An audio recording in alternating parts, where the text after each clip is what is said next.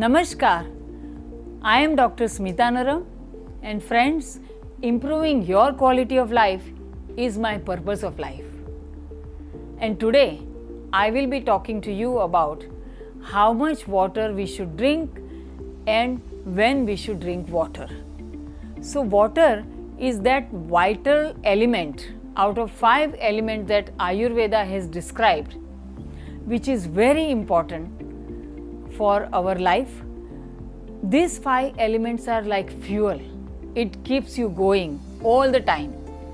And water is basically responsible for nourishing, transportation, and detoxifying. Even in the atmosphere, you can see that the water actually nourishes, cleanses, and it takes nutrient from the earth to the roots of the plant.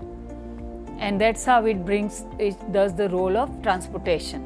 In our body also, we have lots of water. We need it because everything that we eat has nutrient. It is absorbed in the plasma, which is liquidy. From there, it is carried to the tissues, and transportation of exchange of the toxins and the nourishment at a cellular level is also happening when there is sufficient water element there. From there, it is then cleansed through the sweat and urine, which is again watery. So, we need this water very much. But too much water element can decay things like flood always damages every life. So, we cannot have too much water and we cannot drink too less water. So, in the morning when you wake up, always have a habit of drinking two glasses of water. If you are acidic or pitta constitution, normal water. Otherwise, it will be very good to drink warm water. This will help move your elimination easily. After that, every one hour, drink one glass of water at least. And throughout the day, you can drink between 2 to 4 liters of water as per your thirst. How much thirsty you feel, keep drinking. But minimum 2 liter is essential. Half an hour before food, drink a glass of water. Half an hour after food, drink a glass of water.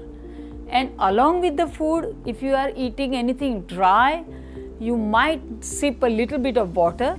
And if you have a gravy or soupy food, then avoid drinking water because too much water drinking along with the food dilutes your digestive enzymes. Friends, follow this simple advice and you will always feel light and nourished in your life.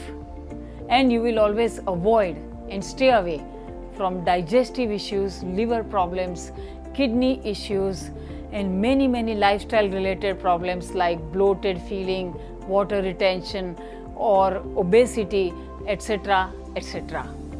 So, friends, you stay healthy and stay happy, and I will see you again in the next episode. Namaskar.